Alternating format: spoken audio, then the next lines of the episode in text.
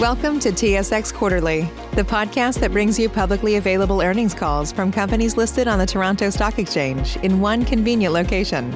Gone are the days of looking through confusing websites. You'll find the important information right here. Enjoy the call.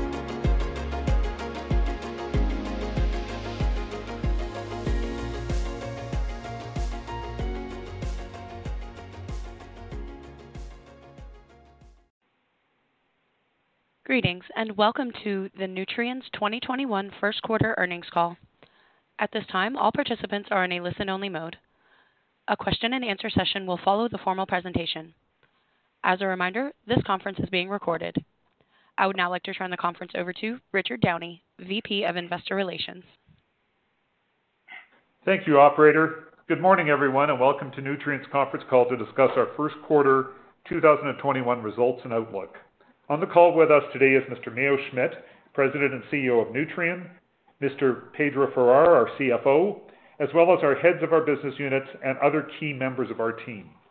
As we discuss this conference call, various statements we make about future expectations, plans, and prospects contain forward-looking information. Certain material assumptions were applied in making these conclusions and forecasts. Therefore, actual results could differ materially from those contained in our forward-looking information. Additional information about these factors and assumptions are contained in our current quarterly report to our shareholders, as well as our most recent annual report, MD&A, and annual information form filed with Canadian and U.S. security commissions to which we direct you. I will now turn the call over to Mr. Mayo Schmidt. Thank you, Richard, and good morning.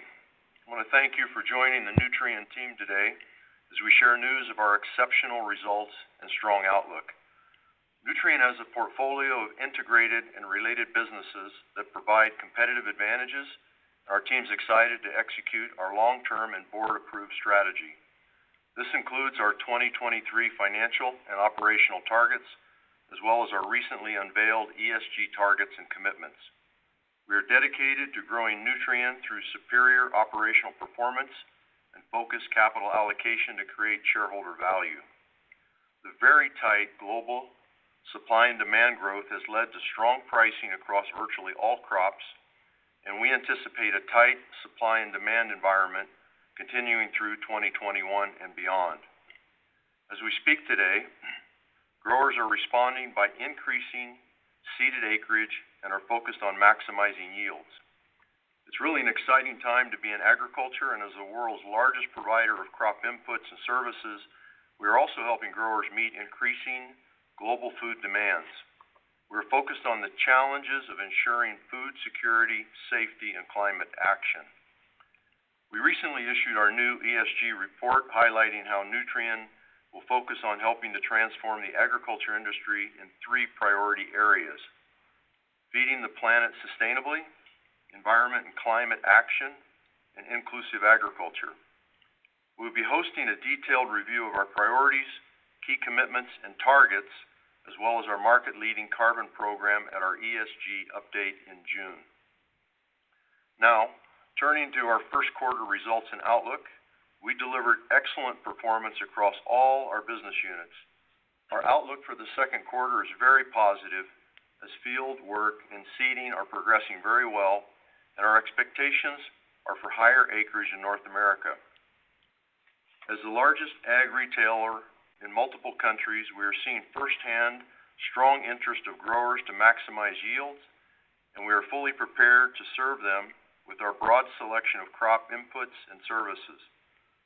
Our service offering includes our leading proprietary products, our direct producer relationships, while fielding more than 3,600 agronomists globally, an input financing program, and our investments in innovative digital tools. Our Nutrien Ag Solutions retail business delivered a record first quarter adjusted EBITDA of 109 million due to strong margins across virtually all product lines and geographies. Retail sales increased 12% year-over-year, and gross margins rose to 22%. Fertilizer margins were strengthened by the rapid rise in prices this quarter, although margins are expected to normalize in the second quarter as retail's more recent fertilizer purchases have been made at higher levels. U.S. crop nutrient volumes were up just over 10% year-over-year, while total retail volumes were up 20% and gross margin per ton was nearly $15 per ton higher. Crop protection margins in all geographies demonstrated year-over-year improvement this quarter. The market has been fairly tight for certain products and regions due to the combination of the February freeze, impacting production in the U.S., strong global demand, and recent logistical bottlenecks, both international and domestic. However, due to the strength of our supply chain, Nutrien Ag Solutions is well-positioned with product availability for our growers' requirements for the season.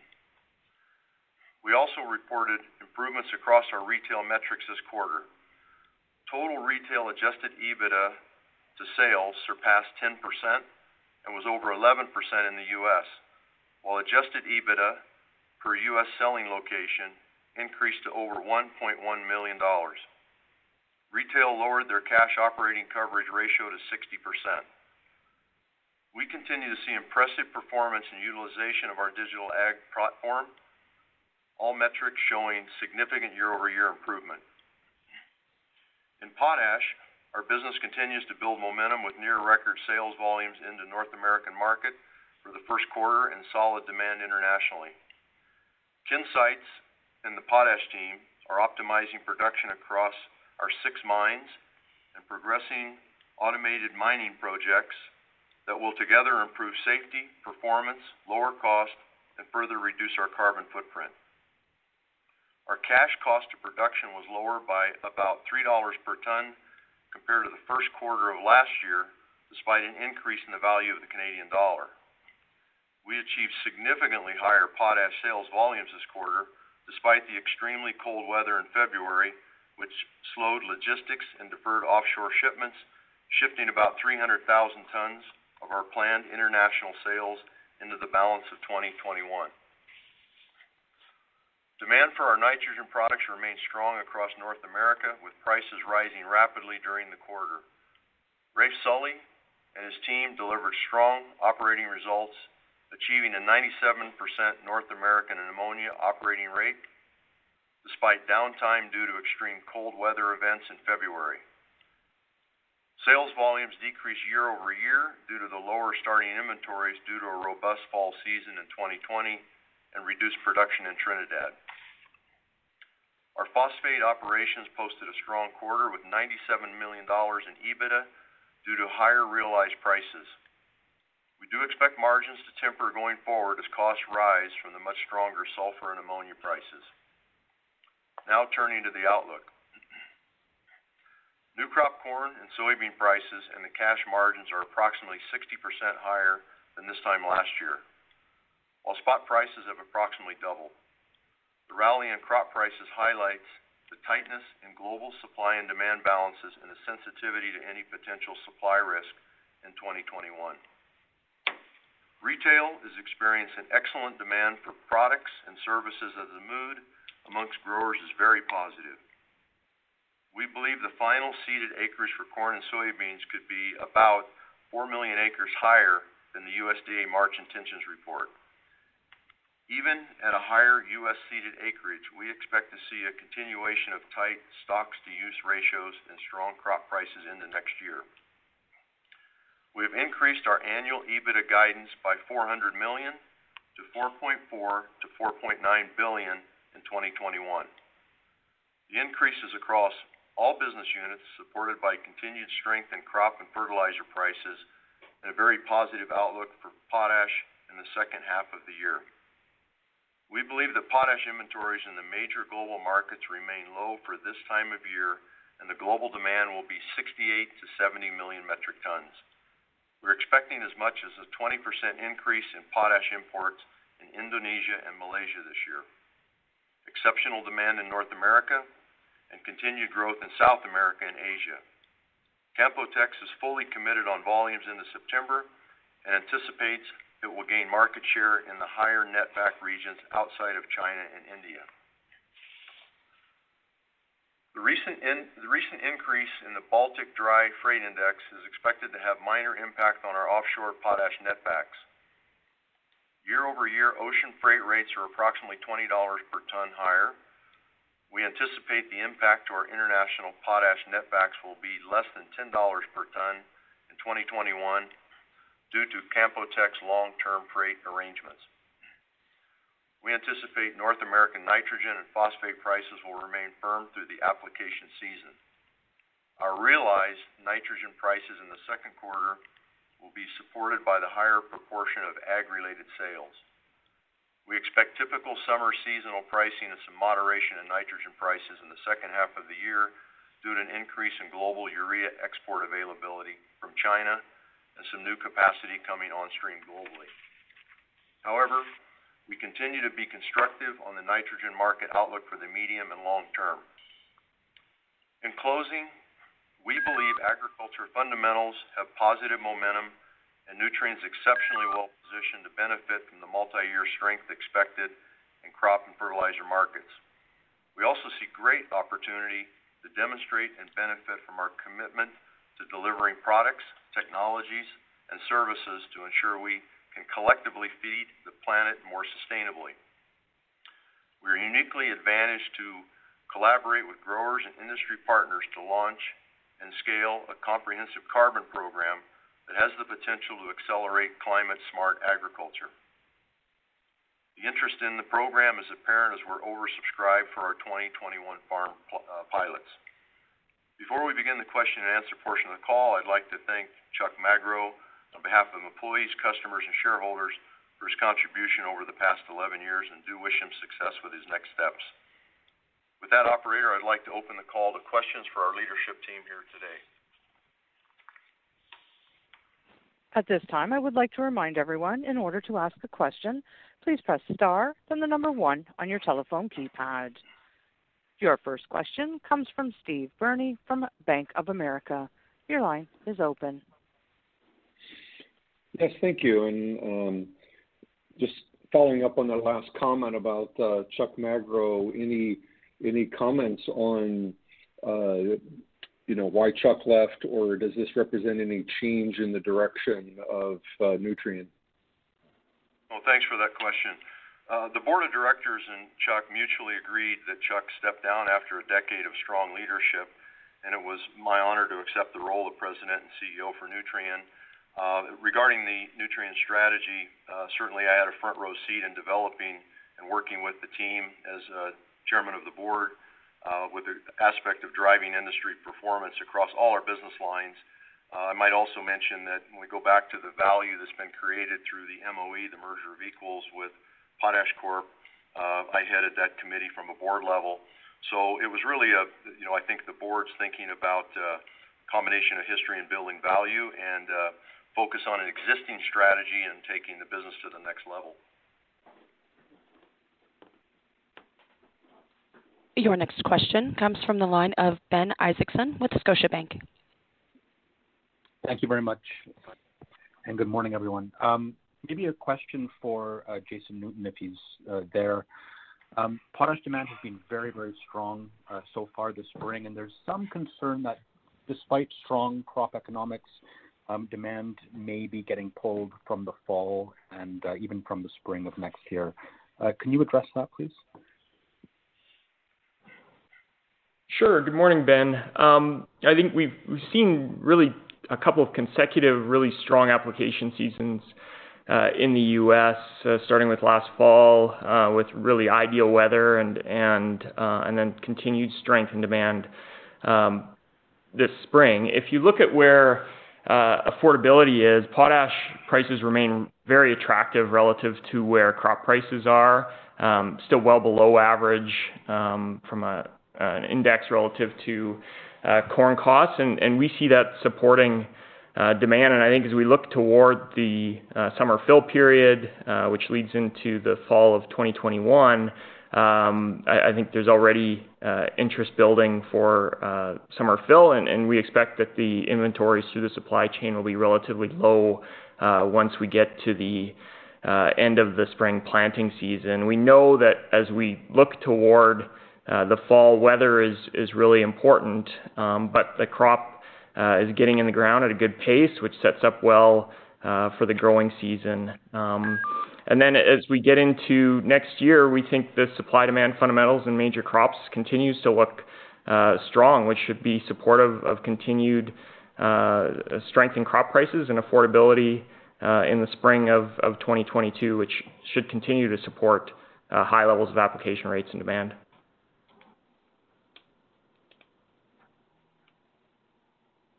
As a reminder, everyone will have the opportunity to ask one question.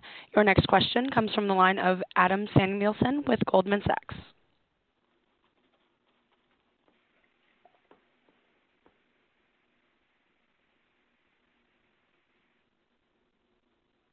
Mr. Samuelson, your line is open.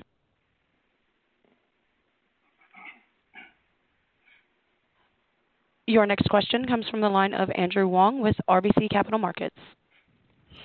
Hey, good morning. Um so just a question for Mayo, maybe.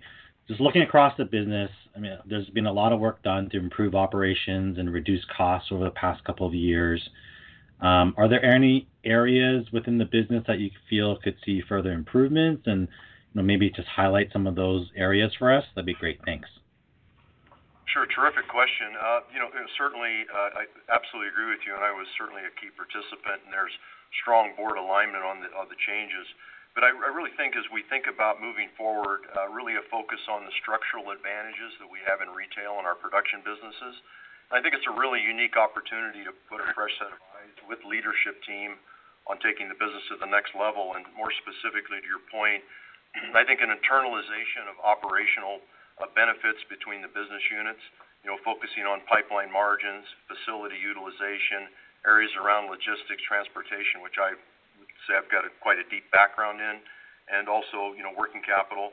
And I do think we're really focused on our structural advantages. We think about how we focus the organization on our proprietary, the scale of our transportation, and then I would say the symmetry and balance within our system, which in my view, can enhance the pipeline utilization of products and growth and, you know, creating profitability when we can find opportunities for growth, both organically Uh, and through acquisition and uh, making sure those are profitable in the first full year of operation.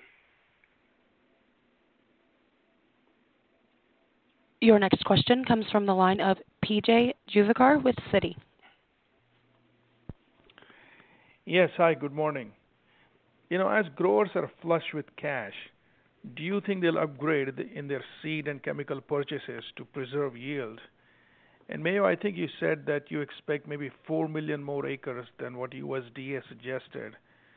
Do you think that most of that goes towards corn, given that corn is now at $7? And what's the upside from that? Thank you.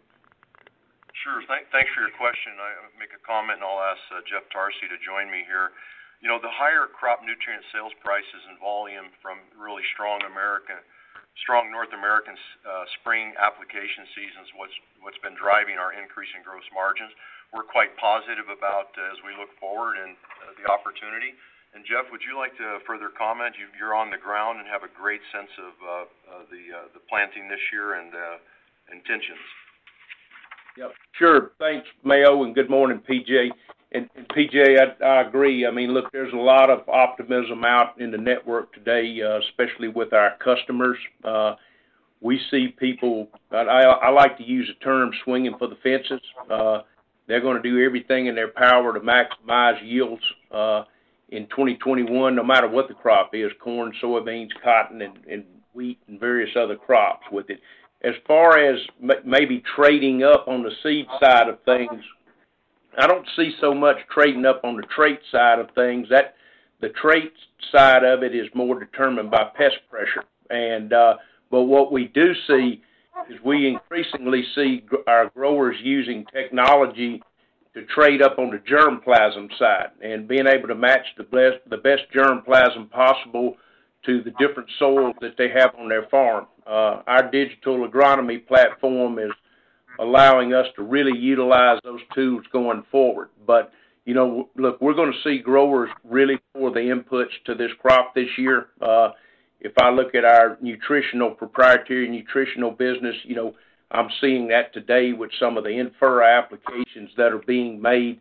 Again, they're putting the very best germplasm out there, and we think they're gonna do everything they can to protect this crop as we go through the season. I would expect plant health fungicides to be very strong as well as we get into the as we get a little bit deeper into this growing season. And uh, PJ, just to answer the second part of your question on acreage, we'd see the potential growth to get to that 4 million acre level is relatively even between corn and soybeans, so roughly Uh, 2 million acres of each corn and soybeans. Your next question comes from the line of Joel Jackson with BMO Capital Markets. Hi, good morning. Um, welcome, Mayo, to this new role at Nutrien. Um, just a couple questions. So just maybe following up on Jeff's answer earlier, um, you know, with higher crop prices and farmers trading up on germplasm, is that a good thing or a bad thing for Dyna-Gro? Like, might we see Dyna-Gro lose share this year, um, farmers are less price sensitive? And then, Second, on potash, um, you know, will the strategy going forward be the same when it comes to price versus volume? Might you try to push more tons out? How might this change if we get some more tonnage coming on uh, uh, in in Russia and Belarus? Jeff, do you wanna take that uh, first question, and I'll take the potash, please? Sure. Absolutely. And again, good morning, Joel. Hey, in respect to the germplasm, Joel, absolutely not. That's not a negative to Dyna-Gro in any way. Our germplasm, no matter what the crop is, as it relates to Dyna-Gro, can compete with anything out on the marketplace. As a matter of fact, if I look at our share through the quarter Uh, with Dyna-Gro, I see our shares increased across corn, soybeans, cotton, and canola, uh, which will be under the proven side of things. But uh, no, we don't take a back seat when it comes to Dyna-Gro. You know, if you look at our yields as it relates to those by crops, we compete with anything out on the market. And depending on the geography in some of those markets, we actually have leading germplasm in those areas. Mayo, I'll turn it back to you. Good. Yeah.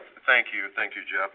You know, when we think about our uh, uh, potash, we're certainly, you know, focused on price over supply.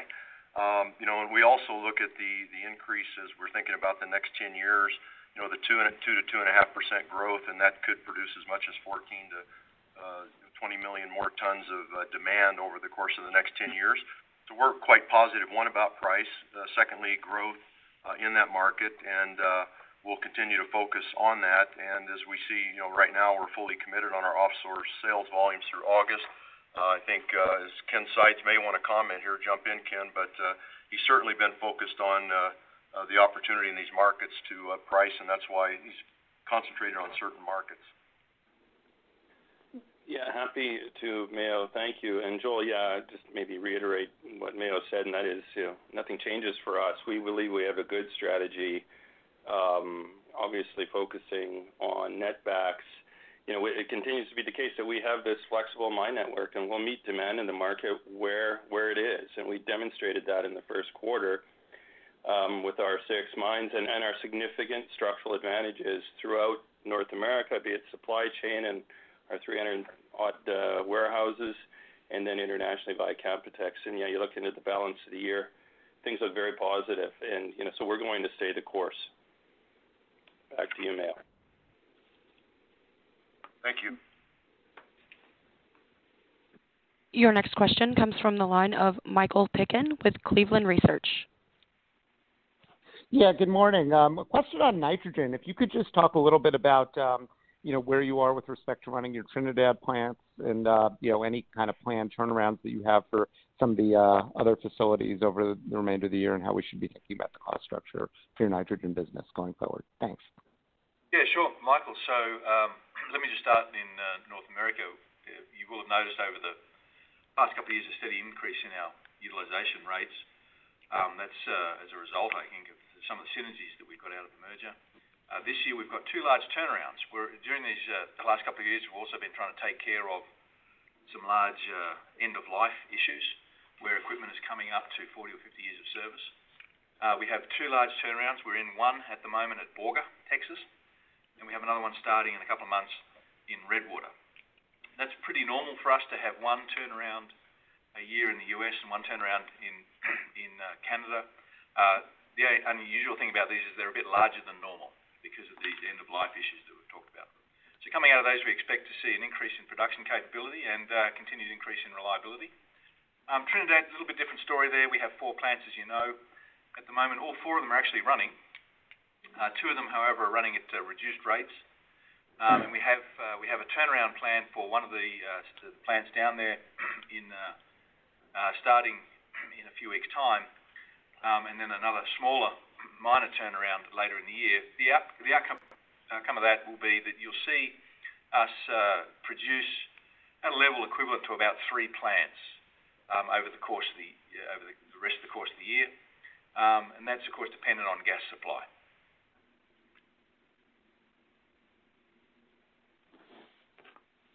Your next question comes from the line of Jacob Bout with CIBC.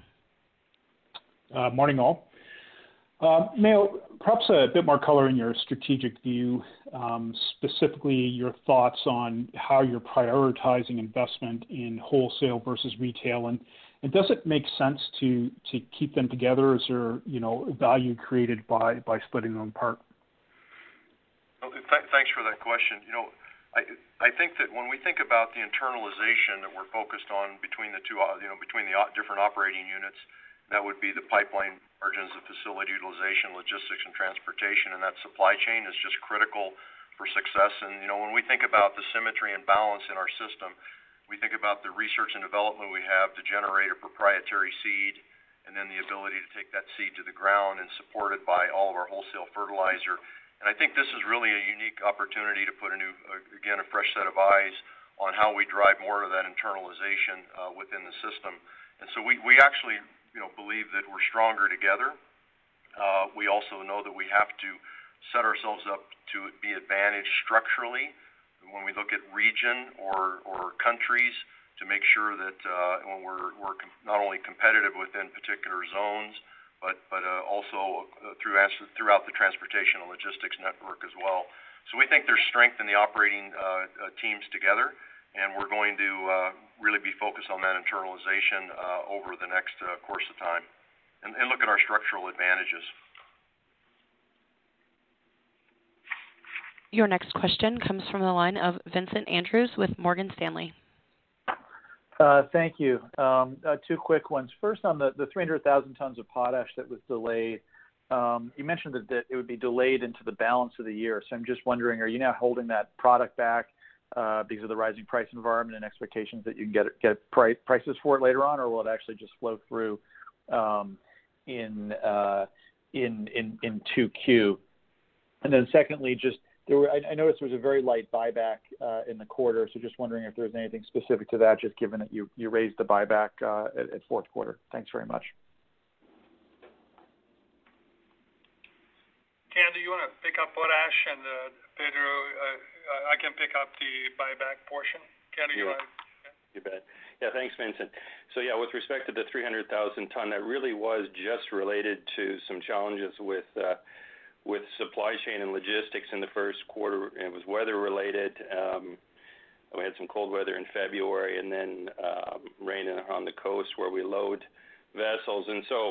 We did defer those 300,000 ton Canpotex did, and it's really uh, kind of uh, spread over Q2, Q3, and Q4.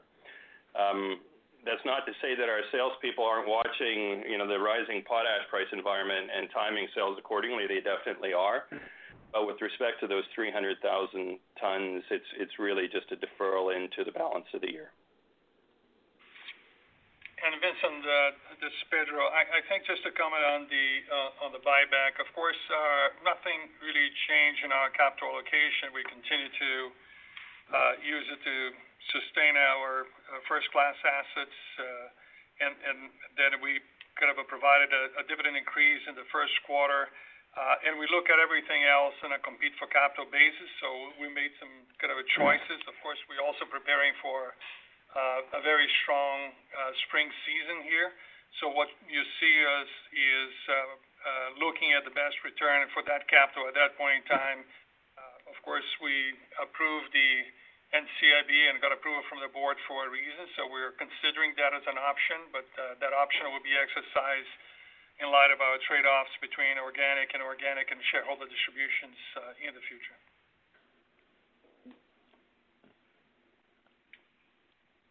Your next question comes from the line of John Roberts with UBS. Um, thanks. Welcome, Mayo. Um, you talked about the CEO change having something to do with taking Nutrien to the next level. Does that imply the 2023 targets laid out at the last Investor Day may not have been enough, or are you thinking about something else when you talk about the next level? You know, I think it's a combination of things, and thanks, John, for the question. You know, really, we're putting a fresh set of eyes with leadership teams on our operational uh, excellence. You know, we think about, as I mentioned earlier, our structural advantages we have uh, throughout the sector uh, globally today, and to a greater degree, taking full advantage of those and enhancing that pipeline of utilization of products. So we really think that, you know, as far as we think about those targets, those are, of course, gonna be driven by a combination of the advantages that we have in the marketplace and our execution. So uh the focus on the leadership team here is going to be both on execution. And when we think about even, you know, a wonderful business of retail that we have today, uh, can't imagine when we think about the sites that we have across uh, North America and Brazil, that we can't uh, find new and unique opportunities in those businesses. So that's the area that we're going to really be focused in on. Your next question comes from the line of Mark Connelly with Stephens Inc. Thanks. I was hoping you could talk a little bit more about the performance of the Brazil business and how urgently uh, Nutrien thinks it needs to grow that strategically. You know, my sense is that listening to Chuck, uh, Nutrien wants to be a lot bigger and more impactful there. We certainly do, and we see an opportunity to be more impactful. And uh, we think that, as we're looking at and progressing in that particular market, there's unique opportunities as it develops. Uh, we've got a keen focus on that area, and that will continue. Uh, we expect to see, uh, you know, growth in earnings there as well. And of course, we have an expectation of a bit of a higher rate of return in that market, particularly with any levels of risk being in different countries, as such. So Pedro, do you wanna make any comments about that? I would just say that we have capability for corporate development expansion, so M&A expansion in Brazil, very rich pipeline. Uh, so we have many paths to grow in Brazil. Uh, we would like to grow in Brazil, as we kind of stated many times before, but uh, we will do so on a disciplined basis. So we'll take our time to get the best assets. And we're very encouraged by the performance of the existing assets at this point in time, which gives us more confidence about our strategy in the future. Your next question comes from the line of Duffy with Barclays. Yes, good morning. Um, couple questions just around China and potash. I mean, if you look, um, you know, China's obviously been buying a ton of corn and soy, kind of price indifferent, and that stands, you know, really juxtaposed to what they've done with potash, where it seems like, you know, you're fighting over nickels and dimes around pricing. Um, Can you square why they would be, um, you know, so tight on the potash side when that can actually affect their internal corn yields versus buying a lot of, Um, you know, global product? And then just the follow-on to that is, as you sit here today, how do you see the contract developing with them, um, on potash this year? I might just comment to start with and then draw Ken in here. Uh, you know, when we look at the change that, uh, you know, we've gone we've gone through the tariffs the U.S. has applied in China, Uh, worked through that, uh, you know, which created uh, obviously an extension of Brazilian exports into that market, and then the African swine fever and the recovery from that. And then the, you know, I think it's a combination of that swine fever recovering, and secondly is China building strategic food supply is driving a lot of this demand, and we do expect to see it continue. Ken, would you like to comment further? Yeah, you bet, Mayo. Sure. And thanks, Duffy, for the question. So yes, it is a unique uh, year with respect to the contracting uh, process in China. Of course, that um, that contract with one of the big international suppliers was on the heels of an agreement with uh, with India at the same price level at the 247. We're watching Chinese inventory levels quite closely at the moment, um, exactly as you say, Duffy, because demand in China will be strong this year and you know, will continue to be strong going forward. Inventory levels at the moment are about 2.5 million tons. That's down from about 3.7 million tons this time last year. And, and important to note that of that 2.5 million tons, 1.5 million is is the so-called strategic reserve. So really only 1 million tons sitting at the port that's that's usable. Uh, if we look inland at the Qinghai Salt Lake, um, we believe that those inventories were depleted at the end of last year and continues to be the case. Inventories level are low, to your point. Um, Canpotex has said that it's committed right through to the end of August, and so it remains to be seen, um, you know, how the contracting situation will evolve in China, you know, with this very strong demand and with inventory levels coming down. So yes, I think it plays into the timing around uh, discussion for a new contract or a new price level in China. You know, and again, that remains to be seen as we watch um, this strong demand and the depletion of inventories with frankly, suppliers uh, targeting other higher netback markets in the world as opposed to uh, sending as much potash to China. And you see that reflected in Canpotex's numbers as well. Your next question comes from the line of Steve Hansen with Raymond James. Yeah, good morning, guys. Um, Mayo, Nutrien has been a clear industry leader uh, on the digital strategy front here in recent years, and I noted that digital platform sales have doubled in the first quarter here. Can you perhaps just speak to the digital strategy, in particular, going forward, and how you see that changing, if at all? Appreciate it. Thanks. I'll be happy to. Thank you. Uh, you know, one, we've had good success in rolling out the uh, Canadian digital strategy. Um, that has been uh, over the course of the last year. And as we think about moving forward, we've been working uh, robustly on the uh, U.S. strategy and how we'll roll that out. We're seeing some really good progress in payment of receivables on the digital platform. And we're seeing a growing demand from producers that are willing to order and do their own input, and we're supporting that. You know, fortunately, we have the 3,600 agronomists and also the support staff behind that are able to assist farmers. So for for us, it's a matter of a combination of uh, enhancing that digital platform experience for our producers while also uh, helping them with their planning needs in the farm with precision agriculture. And if you think about below all of that is, you know, our ESG support that we have uh, and sustainability. And we look at, you know, even thinking about not only digital rolls into Uh, our total pilot acreage target of 100,000 acres, which we were oversubscribed on the on the carbon program. So there's, you know, there's many, whether it's the financing that we do or the planning we do with whether it's fertilizer or seeds, and then, of course, the input and uh, receivables. So we're quite positive about it. It's it's a big effort. It's across the company. It's requiring focus uh, at every level of leadership. Your next question comes from the line of Rikin Patel with Exane. Hi, all. Um, just a question on nitrogen. Um, firstly, do you have any expectations or guidance on the current Indian import tender and how that might impact the market? Um and then secondly, um, you've mentioned an upper end of uh, 5.5 million tons for Chinese uh, urea exports this year. Just curious what sort of scenario takes you to that 5.5 million. Thanks. I'd like to ask Jason to uh, address that question. You've got uh, great experience in that area. Jason, please.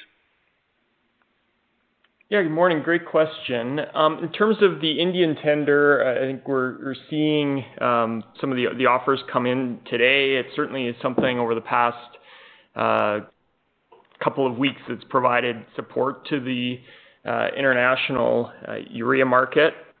I think that leads well into talking about the Chinese export situation. We've bumped our forecast of Chinese urea exports to between 4 and 5.5 million tons. Um that the top end of the range would be in line with where exports were last year. Um and I think what drives getting to the top end of the range is a delay in commissioning and the ramp up of some of the urea projects that we see coming on stream in the second half of the year, in addition to continued Uh, strength and demand uh, from India. And that's a bit tied as one of those uh, urea projects is is in India. We know that Indian production year to date is down about 500,000 tons, but is projected to be up on the full year. So if that doesn't happen, there's upside in Indian import demand, and and that flows directly through to the Chinese urea export expectations. Your next question comes from the line of Fai Lee with Odlum Brown. Hi, it's uh, Fai here. Uh, been a long time, Mayo. Uh, welcome aboard on your new role. Um, just a question on, um, you maybe expanding a little bit on the digital side. Do you right now, in terms of the strategic plan, do you see um, it's kind of been more moving towards like trying to get the farmers onto the digital platform, but do you see opportunities to create new, stable, recurring revenue stream through your digital platform somewhere in the future? Like, What's your thoughts around that? Well, I think it's certainly possible as we expand on that experience in digital ag. And you know I think not only there's going to be efficiencies for the producer, but we're going to realize some efficiencies as well. And whether it's uh, you know prepaids or paying receivables, we're seeing some acceleration of opportunity in those areas. So I I agree with your point. I think a number of those things are to be discovered. We haven't rolled out the U.S., although it's under planning and development right now. We've got a very robust uh, approach to the U.S., so it's going to be about uh, you know, a keen execution. And uh, of course, we've had the experience in Canada. We were able to adjust to some of the challenges that we experienced in Canada, and we feel good about the platform that we're operating right now. You have a follow-up question from the line of Adam Samuelson with Goldman Sachs. Uh, yes, thank you. Good morning. Apologies for multiple earnings calls uh, this morning. Um, was hoping to get uh, a little bit more color on your view on the nitrogen market as we think about the second half. Um, seems like ammonia prices in the seaborne market have topped out. The May contract for Tampa rolled over. Um, we are seeing Chinese urea exports pick up, and just trying to get a sense for if there are lower prices in the second half, just how far do we think they're actually going down given the grain price environment and the demand and cost curve dynamics that we have uh, at play today? Thank you. Adam, thanks for the question. Obviously, we spent a lot of time thinking about what might happen second half. I think, let me just step back for a minute and look at the macro um, supply and demand. You know, if you think about where we were 2012 through 2018, there's a lot of supply in the market. Prices were down. 2018 forward, we're not seeing the same amount of projects coming online. Um, the overall nitrogen market is about 150 million tons globally at the moment and growing at uh, 1.5 million-2.5 million tons a year. Um, so a full world-scale ammonia plant every year. Um, so we've seen that tightening. Now, uh, we're expecting it to tighten a little earlier. Uh, but you saw that last year, second quarter, we saw a decline Uh, due to COVID, and industrial demand had dropped about 20%. We've seen that industrial demand come back and come back strongly. And uh, so, you know, there there may well be a little reset as we get out of the spring season. We're expecting a very strong spring season, but there's always a little bit of a reset in summer. We just don't think it's going to be as marked uh, as we've seen uh, historically. And we certainly think that the prices through the back half will be substantially above where they were in a similar period last year.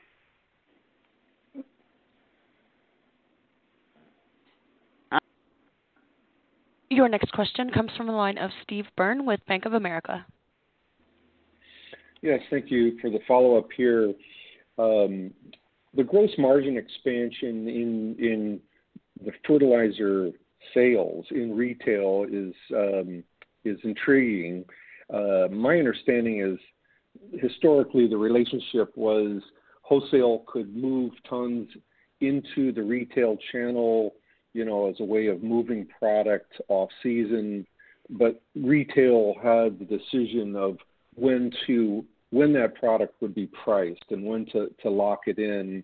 Um, can you comment on whether that is still the case? And I ask because that you know the the fertilizer price inflation during the first quarter was was was robust. And so the question is, you know, when did your retail channel essentially lock in the purchase pricing for the fertilizer that was sold in that quarter?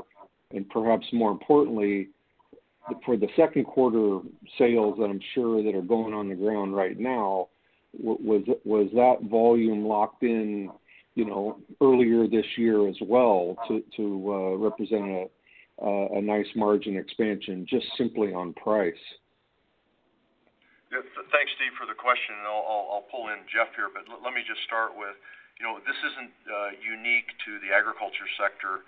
and Certainly with, you know, my past record in handling, you know, seed chemicals, fertilizers, and the internalization of demand, there's gonna be the internalization that we do between wholesale and resale. But we also are uniquely positioned to be able to trade and transact outside of our own system to peers in the marketplace. And that's one of the things that we look at in terms of the balance of our system as to where our wholesale is located, the transportation, logistics, and sales program between the two. So We do have that real unique opportunity to look both internally and externally to maximize our margins. So Jeff, would you like to continue the to comment? Sure, Mayo, and hello, Steve. Yeah, and look, Steve, you, you are familiar with our network, and my my first remark would be that to to move as many tons of fertilizer as we move through our network uh, into the fall and into the spring, we have to start well well ahead of time of putting inventory in our sheds. And we did last fall. Uh, we were able to obviously take advantage at the time of of some lower prices. And as we came into this first quarter, as you've seen with our numbers, we were able to take advantage of some of that inflation that we saw on those fertilizer tons. And uh, I think our guys have done a great job out there of of trying to to price as close to replacement as we can. Obviously, we're we're we're we're get we're running out of that inventory on that, what I would call that first turn. We're We're actually having to buy back into the market some today. I think in the second quarter, you'll obviously see more normalized margins as it relates to on from a per ton basis on it. But I'll also add, Steve, that, you know, we've worked really hard on our proprietary nutritionals, and those kind of figure into that margin per ton basis too. And uh, we've done a lot of great work with the Actagro products and things like that that are also contributing to that margin as well, Uh, with it. But and again, as I've mentioned earlier, you know, we've seen rate increases as well as these growers are really optimistic about giving their crops every chance to maximize yield and such. And uh, look, we'll, you know, we'll start we'll start another month, month or so getting ready for the fall fertilizer season. and And obviously, we're gonna have to layer a lot of product in because we're gonna anticipate with these strong prices, it's gonna be strong demand again this fall as well. Your next question comes from the line of John Roberts with UBS. Thank you. Um, you're targeting 29% of retail margin from proprietary products in 2023. Can you get there organically? And is there any particular category that's expected to drive that increase? Jeff, do you have that one, please? Yeah. Yeah. I think we can get there organically. We've made numerous uh, investments and acquisitions uh, on that proprietary side of our business, whether we're talking about crop protection, nutritionals or seed, uh, with with our Proven and Dyna-Gro brands of seed with it. And look, we've gotten off to a, you know, I think a fantastic start through the first quarter with our proprietary business. Our revenues are up, our GP is up. Again, we we see, and especially in an environment of high commodity pricing, you know, we see a lot of our products, like our nutritionals, that are in very strong demand today. Uh, our crop protection segment as well is positioned very nicely uh, for these markets. And again, I look at things like our adjuvant and surfactant markets, and we measure them on a metric on a percent of uh, to crop protection, and we see nice increases there as well. So I think we've got a really good trajectory to get to that metric that we talked about in 2023. And I don't, To be honest with you, I don't think it takes a lot more investment, say, from an acquisition standpoint. I know we're working on things that we can do to make our manufacturing and logistics side of it more efficient going forward, and I think those are normal investments that you make in that side of the business. But uh, we're extremely optimistic about about that side of the business and the uh, the portfolio that we built, and uh, we we wanna utilize that. Your next question comes from the line of Vincent Andrews with Morgan Stanley. Um, thanks for the follow-up. I just had a question on your comments in retail crop protection, where you talked about sort of the favorable application conditions. Um, I just wanted to understand whether you meant that uh, that was allowing for farmers to do some field work that might have taken place otherwise in 2Q, or whether it was leading to greater application rates or or, or potentially or potentially both. And then on seed, if if um, I don't think this has been discussed yet, but you talked about the elevated competitive environment in the U.S. Is that outside of soybeans? And it doesn't sound like you're seeing that in your, whatever the competitive issues, doesn't sound like you're seeing it in your proprietary seed business.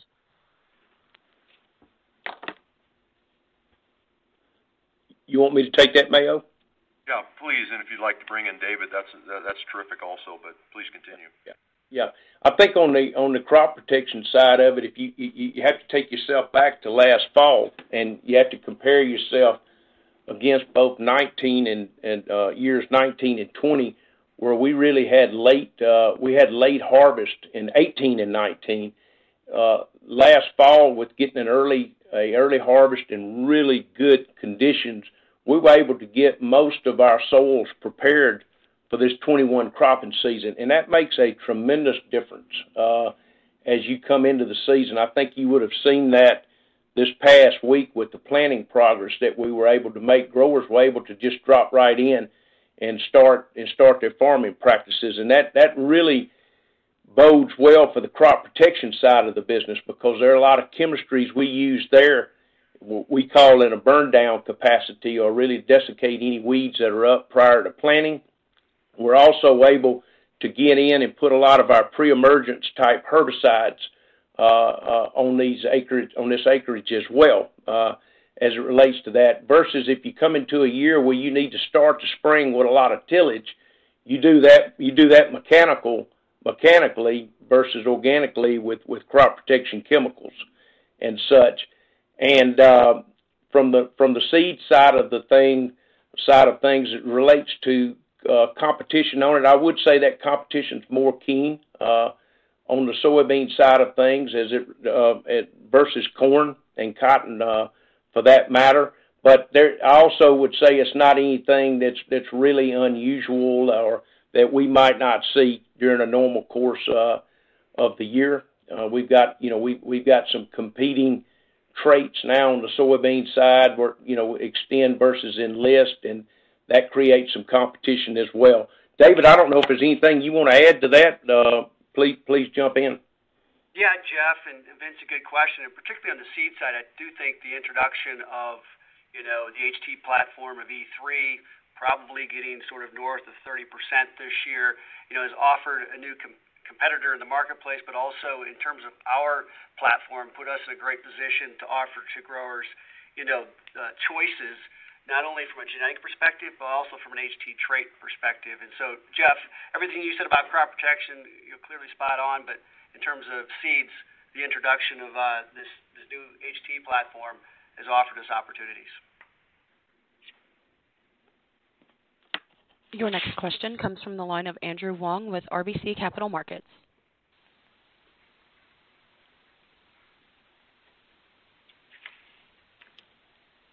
Andrew, your line is open. Hi.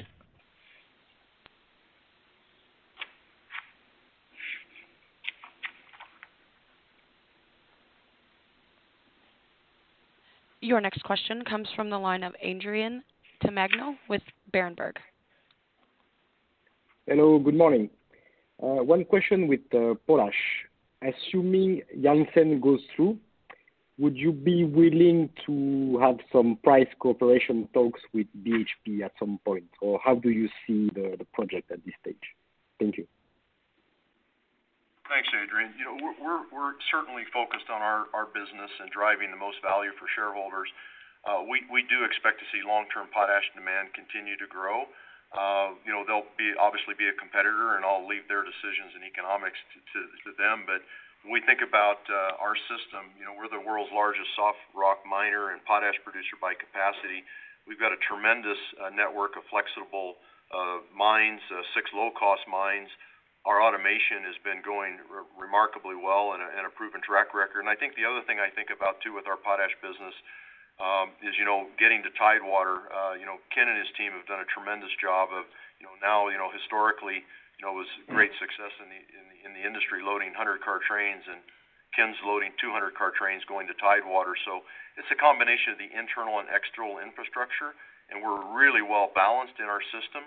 So the idea of, you know, obviously challenges of cooperating with competitors, but uh, at the same time, we're focused on price and efficiencies and, uh, you know, and Ken, you may wish to uh, comment further, but the automation programs you're bringing and taking your cost down by $3 uh, was really uh, uh, quite impressive.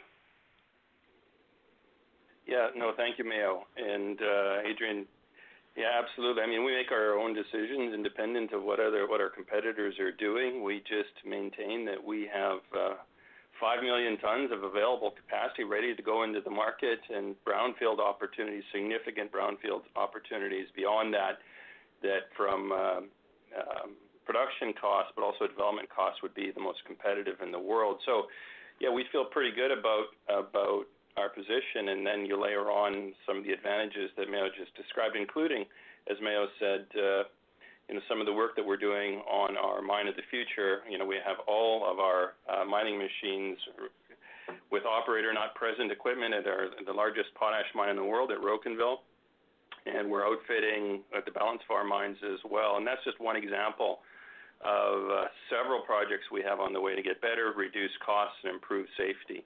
So we feel pretty good, yeah, about uh, our trajectory and where we're heading, you know, with our decision-making. If there are no further questions at this time. I would now like to turn the call back over to Richard Downey for any additional or closing remarks.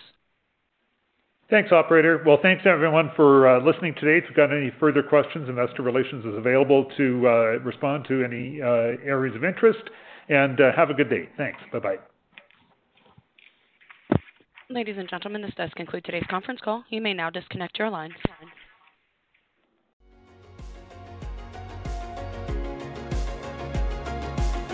Thank you for listening to TSX Quarterly. If you enjoyed the cast, remember to leave a good rating.